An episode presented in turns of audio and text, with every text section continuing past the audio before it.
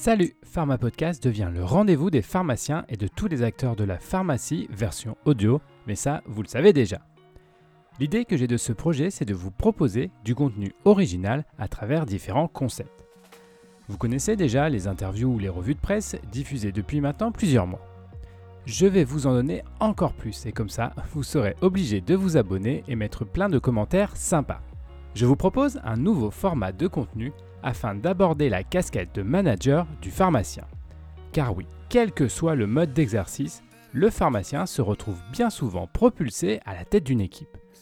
Pas facile alors d'appliquer les concepts du management sans faire de fausses notes. Je vous propose donc dans cette série de podcasts d'aborder les grandes thématiques autour du management en pharmacie. Si vous trouvez ce contenu sympa ou que le concept vous plaît et si en plus vous aimeriez qu'on travaille ensemble sur un projet, contactez-moi, je serai très heureux de vous accompagner. Et puis, si vraiment vous trouvez le concept de Pharma Podcast extraordinaire et que vous souhaitez nous aider à créer encore plus de contenu super cool, nous acceptons aussi le sponsoring. Tout cela est expliqué dans le blog mypharmapodcast.com. Bon allez, terminez avec cette introduction trop longue et si vous êtes encore à l'écoute, promis, je vous mets l'épisode. Bonne écoute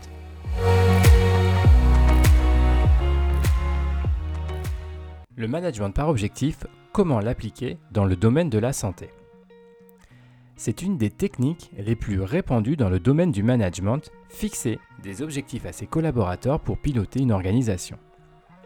Cette approche managériale permet de donner à chaque membre d'une équipe une feuille de route afin de décliner les buts à atteindre.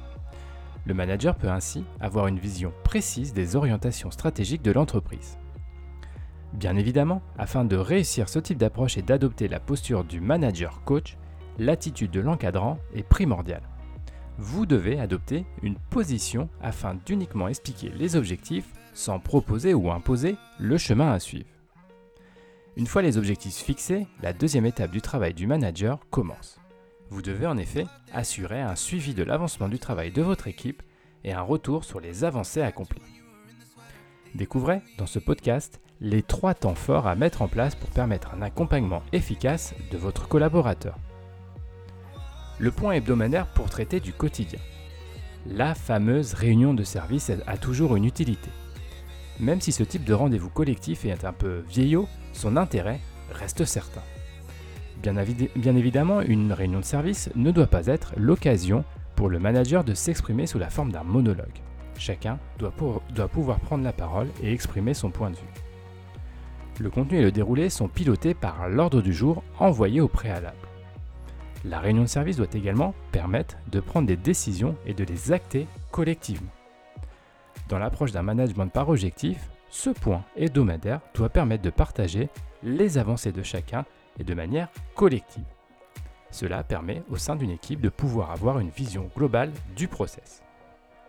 Le point mensuel pour définir la feuille de route.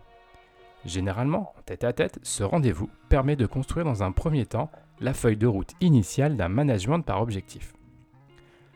Le collaborateur prend connaissance des objectifs envisagés dans le cadre de son action.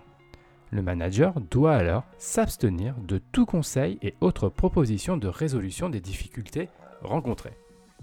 Je sais que cette attitude est difficile pour un pharmacien, mais vous devez résister.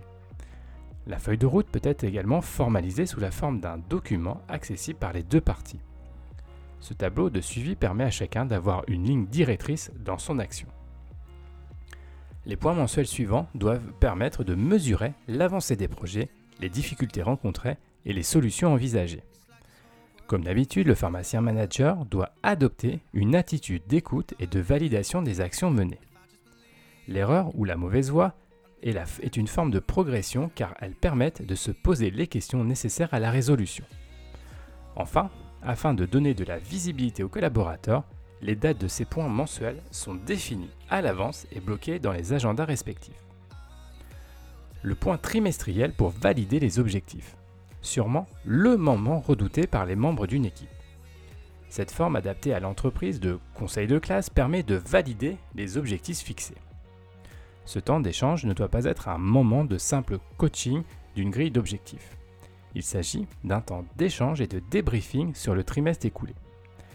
Des points positifs doivent ressortir de cet échange ainsi que des pistes d'amélioration. Même si le management par objectif est une approche ancienne, son utilisation est encore répandue à juste titre dans le monde de l'entreprise. Peter Ducker, le concepteur de cette philosophie managériale, a permis à de nombreux managers de pouvoir encadrer leurs équipes. La technique permet également de pouvoir traduire les directives globales en approche micro au sein de votre unité.